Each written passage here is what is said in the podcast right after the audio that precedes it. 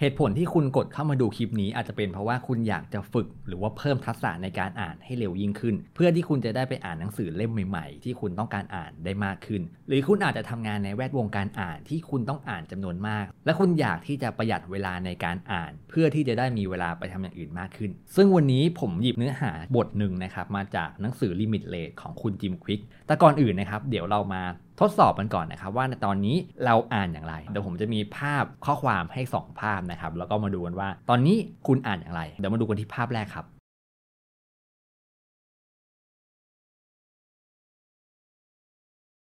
ภาพนี้คุณอ่านอย่างนี้หรือเปล่าครับ มีนก 2 ตัวเกาะอยู่บนกิ่งไม้ที่อุดมสมบูรณ์ นกตัวหนึ่งสีฟ้า และอีกตัวสีแดง มันกำลังหันหน้าเข้าหากัน อันนี้คือข้อความที่คุณอ่านแบบนี้ใช่หรือไม่ครับ ทีนี้เดี๋ยวเรามาดูอีกสักภาพหนึ่งนะครับคำถามครับ ภาพแรกกับภาพที่ 2 คุณสามารถตีความภาพไหนได้เร็วกว่ากันครับ ระหว่างภาพแรกกับภาพที่ 2 ผมเชื่อว่าภาพที่ 2 หลาย ๆ ท่านอาจจะใช้เวลาไม่เกิน 2 วินาที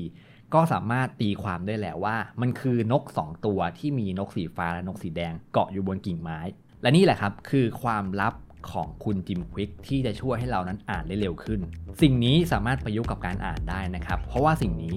เราจะใช้สมองในการอ่านครับ ซึ่งภาพรวมเนื้อหาในวันนี้ผมขอแบ่งออกเป็นสาม part นะครับ part แรกเดี๋ยวเราจะพูดถึงเรื่องของความเชื่อที่ผิดเกี่ยวกับการอ่านเร็ว ส่วน part ที่2เนี่ยเราจะมาพูดถึงอุปสรรค หรือว่าสาเหตุของปัญหาที่ทำให้เราอ่านช้าครับ part สุดท้ายครับจะเป็นวิธีเพิ่มความเร็วในการอ่าน เดี๋ยวเรามากันที่ part แรกก่อนนะครับ ก็คือความเชื่อที่ผิดเกี่ยวกับการอ่านครับ จะมี 2 ความเชื่อนะครับที่เรามักจะเชื่อกันผิดๆแล้วก็ฟังตามเข้ามาก็คือ ความเชื่อที่ผิดเกี่ยวกับการอ่านเร็วข้อแรกนะครับ ก็คือเรามักจะเชื่อกันว่า คนที่อ่านเร็วนั้นจะเข้าใจเนื้อหาได้ไม่ดีเท่ากับคนที่ค่อยๆอ่านอย่างละเอียดช้าๆ อันนี้เป็นความเชื่อที่ผิดนะครับ เพราะคุณจิมควิกบอกว่าลองนึกตัวอย่างครับ สมมติถ้าวันนี้เราขับรถอยู่ในเมืองนะครับ สมมติถ้าเราต้องขับรถช้าๆในเมือง นั่นหมายความว่าเราอาจจะกำลังมองหาร้านอาหาร เรากำลังนึกถึงเรื่องการทำกันบ้าน เราอาจจะกำลังนึกถึงเรื่องเพื่อนในระหว่างที่เราขับรถ มันจึงทำให้เราขับรถได้ช้าครับ แต่ถ้าเปรียบเทียบครับ ถ้าเราต้องการขับรถแข่งในเมืองนะครับ เมืองเดียวกันเลย นั่นหมายถึงคุณจะต้องเหยียบคันเร่งสุดชีวิต และคุณจะไม่มีเวลาไปคิดเรื่องกันบ้าน เรื่องเพื่อน เรื่องงานต่างๆ ได้ เพราะคุณจะต้องจดจ่อไปกับเส้นทางครับ คันเร่ง ซึ่งข้อนี้นะครับ พูดได้ง่ายก็คือว่าการที่คุณอ่านเร็วนั้น คุณจำเป็นจะต้องใช้โฟกัสที่สูงกว่า การอ่านช้าๆครับความหมายคืออย่างนี้ครับเพราะการที่คุณอ่านได้เร็วนั้นจะเป็นการกระตุ้นสมองตัวเองโดยอัตโนมัติเลยนะครับว่าเราจะต้องโฟกัสกับสิ่งที่อยู่ตรงหน้าเราจริง ๆ เท่านั้น แล้วปัญหาของการที่เราอ่านช้านะครับสิ่งที่ตามมาคืออาจจะทำให้เรารู้สึกเบื่อได้ครับเพราะว่าเราอ่านช้าเกินไปครับสมองเราตีความช้าเกินไป จนอาจจะทำให้เราเกิดความล้า เกิดความเบื่อ เกิดความง่วงได้ แล้วจะส่งผลต่อคุณภาพในการอ่านทันทีครับสรุปแล้วนะครับความเชื่อที่ผิดความเชื่อแรกก็คือ การที่เราเชื่อกันว่าคนที่อ่านเร็วนั้น จะเข้าใจเนื้อหาได้ไม่ดีเท่าคนที่อ่านช้านั้นเป็นความเชื่อที่ผิด เพราะจริงๆ แล้วการอ่านได้เร็วจะมีประสิทธิภาพ และเราจะเข้าใจเนื้อหาได้ดีกว่าคนที่อ่านช้า ในแง่ของเวลา ในแง่ของประสิทธิภาพในการโฟกัสเนื้อหาด้วย ทีนี้มาต่อกันที่ความเชื่อที่ 2 ครับ ก็คือ เรามักจะเชื่อกันว่าการที่เราอ่านเร็วนั้น จะต้องใช้ความพยายามที่มากกว่าการที่เราอ่านช้าๆจริงๆแล้วข้อนี้ก็เป็นความเชื่อที่ผิดครับ เพราะว่าคุณจิมควิกนั้นบอกว่าเราเคยไหมครับ เวลาที่เราอ่านหนังสืออยู่ แล้วเรามักจะย้อนกลับไปอ่านข้อความก่อนหน้า หรือประโยคก่อนหน้าสิ่งนี้แหละครับ มันทำให้เราต้องใช้พลังงานในการทบทวนเนื้อหาที่เราลืมไปก่อนหน้า นั่นหมายความว่าการที่เราอ่านช้าๆครับ การที่เราไม่มีโฟกัสจดจ่อมากพอทำให้เราต้องกลับไปทบทวนประโยคก่อนหน้าเนี่ยมันทำให้เราต้องใช้พลังงานมากกว่าครับ และเราต้องใช้ความพยายามในการอ่านที่มากกว่า ถ้าเทียบกับคนที่อ่านเร็ว ถ้าเรามีเทคนิคหรือวิธีในการอ่านแล้ว เราจะสามารถอ่านให้เหมือนชมภาพยนตร์ได้ครับ อย่างที่ตัวอย่างที่เราเห็นตอนแรก เราจะไม่ได้อ่านเป็นคำนะครับ แต่ว่าเราจะพยายามมองเป็นรูปภาพนะครับเดี๋ยวนี้เดี๋ยวผมจะอธิบายต่อไป สรุปก็คือความเชื่อที่ผิดข้อที่2นะครับก็คือความเชื่อที่เราเชื่อกันว่า การอ่านเร็วนั้น ต้องใช้ความพยายามที่มากกว่าการที่อ่านช้า อันนี้เป็นความเชื่อที่ผิดนะครับ เพราะการอ่านเร็วนั้นใช้ความพยายามที่น้อยกว่า เพราะเราไม่ต้องเสียเวลาไปทบทวนข้อความที่เราหลงลืมไป หรือว่าประโยคก่อนหน้านี้ที่เราลืมไป นี่คือความเชื่อที่ผิด ที่เราเชื่อเกี่ยวกับการอ่านเร็ว ทีนี้มาต่อกันที่พาร์ทที่2นะครับก็คือสาเหตุหรือว่าอุปสรรคที่ทำให้เราอ่านได้ช้าครับ ซึ่งเดี๋ยวเรามาดูกันนะครับว่าสาเหตุที่ทำให้เราอ่านช้านั้นคืออะไร มันมาจากอะไร ย้อนกลับไปตอนต้นคลิปครับที่เรามาดูข้อความเรื่องนกกัน ซึ่งสาเหตุที่ทำให้เราอ่านช้านะครับมันคือเสียงในหัวครับ คุณสังเกตไหมครับว่าเวลาที่คุณอ่านข้อความหรืออ่านอะไรสักอย่างหนึ่งมันจะมีเสียงในหัวครับ เช่น มีนก 2 ตัวเกาะอยู่บนกิ่งไม้ เสียงนี้มันจะอยู่ในหัวคุณนะครับ คุณมันจะไม่ได้พูดออกมา นั่นหมายความว่าสิ่งนี้แหละครับ จะเป็นตัวที่จำกัดความเร็วในการอ่านของคุณ เพราะความเร็วในการอ่านของคุณ มันจะขึ้นอยู่กับความเร็วในการพูดเสียงในหัวครับ ซึ่งไม่ใช่ความเร็วในการประมวลผลของสมอง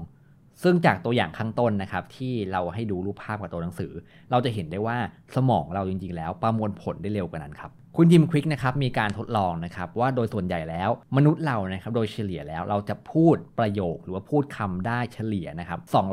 250คำต่อนาที นั่นหมายความว่าถ้าเราปล่อยให้มีเสียงในหัว เวลาที่เราอ่าน ความเร็วของเราจะถูกจำกัดที่ 250คำต่อนาที เราจะไม่สามารถเพิ่มความเร็วในการอ่านได้ ทีนี้เรามาดูกันนะครับว่าไอเสียงในหัวของเรานั้นมันมาจากไหนจุดเริ่มต้นของมันคืออะไร ย้อนกลับไปในช่วงอนุบาลครับ เวลาที่เราจะเริ่มฝึกอ่านกอไก่ถึงฮอนฮูกนะครับหรือว่าจะเป็น A ถึง Z เรามักจะถูกสอนให้อ่านออกเสียงออกมาใช่ไหมครับ เช่นกอไก่ขอไข่ให้ออกเสียงออกมา แต่พอเราโตขึ้นเราก็ถูกพัฒนาให้อ่านในใจนะครับโดยที่เราไม่ต้องออกเสียงออกมา แต่ว่าเสียงนั้นไม่ได้หายไปไหนครับเพราะว่าเสียงนั้นมันอยู่ในหัวเราครับเพียงแต่เราไม่ได้พูดมันออกมา เราเลยเข้าใจครับว่าการที่เราจะตีความข้อความได้ มันจะต้องมีเสียงที่เราได้ยิน ผ่านหูหรือไม่ก็เสียงในหัวจะมี 2 ทางที่เราสามารถถอดรหัสข้อความได้ อันนี้คือสิ่งที่เราถูกสอนมาในวัยเด็ก แต่คุณจิมควิกบอกว่าจริง ๆ แล้วครับ สมองเรานั้นสามารถประมวลผล ประโยคหรือว่าข้อความได้เฉลี่ย 1,000 ถึง 2,500คำต่อนาทีนะครับ ซึ่งมากกว่าการที่เราอ่านแบบมีเสียงในหัวหลายเท่าตัว ซึ่งเดี๋ยวผมขอยกตัวอย่างตัวอย่างหนึงนะครับ สมมติว่าวันนี้ครับ คุณ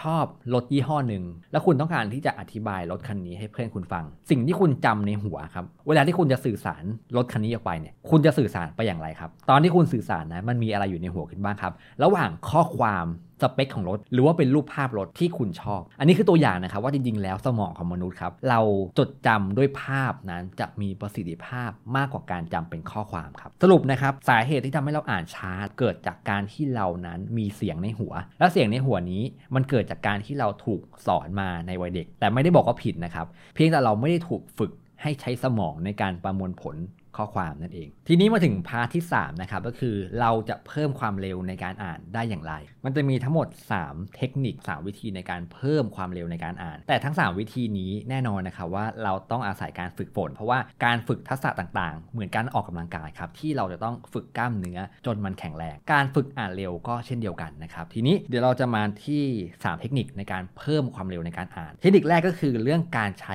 ตัวชี้นำสายตาครับ ซึ่งเทคนิคนี้นะครับผมใช้มาตั้งแต่ช่วงที่ผมค้นหาเทคนิคในการอ่านเร็วแรก ๆ เลยนะครับ มาจนถึงปัจจุบัน แต่ผมเองก็เพิ่งทราบเหตุผลจากคุณจิมควิกนะครับว่าทำไมเราถึงต้องใช้ตัวชี้นำสายตา แล้วมันช่วยให้เราอ่านเร็วขึ้นได้อย่างไร คุณจิมควิกบอกว่า การใช้ตัวชี้นำสายตาครับ ไม่ว่าจะเป็นปากกาหรือว่าจะเป็นนิ้วของเราเนี่ย มันจะช่วยให้เราโฟกัส ซึ่งเทคนิคนี้เอง มีงานวิจัยบอกนะครับว่าการใช้ตัวชี้นำสายตาเนี่ย มันสามารถช่วยเพิ่มความเร็วในการอ่านของเราได้ 25ถึง100%ซึ่งตัวเลขนี้ก่อนหน้านี้นะครับผมที่ผมฟังเทคนิคนี้มาเนี่ย ผมก็ลองทดสอบดูนะครับ จับเวลาการอ่านของตัวเองดู แล้วพบว่าความเร็วในการอ่านของผมมันก็เพิ่มขึ้นโดยเฉลี่ยนะครับประมาณ 20%จากการใช้ตัวชี้นำสายตา ทีนี้เทคนิคต่อมาก็คือเรื่องการให้เรามองให้กว้างขึ้นครับ ทีนี้เดี๋ยวเรามาทำความเข้าใจก่อนว่าไอการมองกว้างขึ้นคืออะไร ในตอนเด็กๆที่เราเรียนกันสะกดคำนะครับนับตั้งแต่ A B C กอไก่ขอไข่ เราอาจจะเริ่มจากสมมตินะครับมีคำประโยคหนึ่งการบ้าน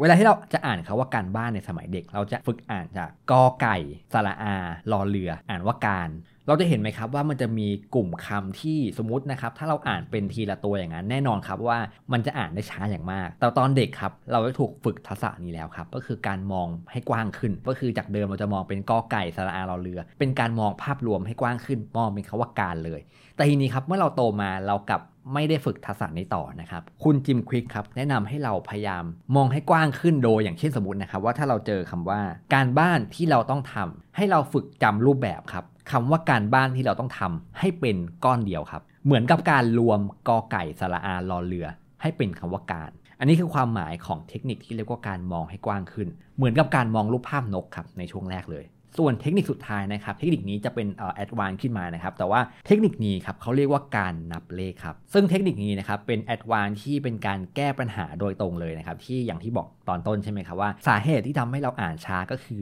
มันมีเสียงในหัวเราครับ และการนับเลขตรงนี้หมายความว่า ในระหว่างที่เราอ่านครับให้เรานับเลข 1 2 3 ออกเสียงออกมาเลย ในระหว่างที่เรากำลังอ่านครับซึ่งวิธีนี้นะครับมันเป็นวิธีการฝึกนะครับเราอาจจะไม่ได้เหมาะกับการนำไปใช้ในการอ่านจริงๆนะครับเพราะว่าอย่าลืมนะครับว่าเวลาที่เราอ่านจริง ๆ แล้ว เราก็ต้องอาศัยการโฟกัสด้วย ซึ่งการที่เรานับเลขไปด้วยแล้วก็อ่านไปด้วยนั้นอาจจะไม่ได้ช่วยให้เราโฟกัส ซึ่งเทคนิคนับเลขตรงนี้จะเป็นการฝึกนะครับไม่ใช่การที่ใช้นำไปอ่านจริงๆนะครับทีนี้เหตุผลที่เทคนิคนี้นะครับผมคิดว่าค่อนข้างน่าสนใจ เพราะว่าการที่เรานับเลขครับมันเป็นการฝึกที่จะลบเสียงในหัวเราครับสมมุติว่าคุณกำลังเปิดหนังสือเล่มหนึ่งครับแล้วคุณลองมองไปที่ตัวหนังสือครับแล้วก็ลองนับเลข 1 2 3 4 5 ไปเรื่อยๆครับวิธีการนี้ครับจะช่วยลบเสียงในหัวเรา แล้วเมื่อไหร่ก็ตามครับที่เราเริ่มคุ้นกับอักขระมากขึ้นเนี่ย มันจะส่งผลทำให้การอ่านหนังสือของเรานั้น เปรียบเทียบได้เหมือนกับการชมภาพยนตร์ครับ ก็คือปกติแล้วเราดูภาพยนตร์เราก็ดูภาพแล้วเราก็สามารถตีความได้เลยใช่ไหมครับ เหมือนกับภาพนกที่ผมยกตัวอย่างไว้ตอนต้น แต่ทีนี้ครับคุณจิมควิกจะบอกว่าเป้าหมายสูงสุดในการอ่านก็คือเป็นการมองแบบรูปภาพนั่นเอง นั่นหมายความว่าเราต้องลบเสียงในหัวของเราออกไปให้ได้ครับ แล้วก็มองแบบรูปภาพนะครับ นั่นหมายความว่าคุณจะต้องกวาดสายตามองกลุ่มข้อความนั้น แล้วคุณสามารถตีความมันออกมาได้เลย อันนี้คือเป้าหมายสูงสุดของเทคนิคในการอ่านเร็ว เพราะฉะนั้นเดี๋ยวผมขอสรุปเรื่องเทคนิคในการอ่านเร็วในวันนี้นะครับ ก็วันนี้เป็นเพียงบทเดียวนะครับของหนังสือ Limit Rate เรื่องการอ่านเร็ว ซึ่งสรุปแล้วนะครับสาเหตุหลักที่ทำให้เราอ่านได้ช้านั้น เป็นเพราะว่า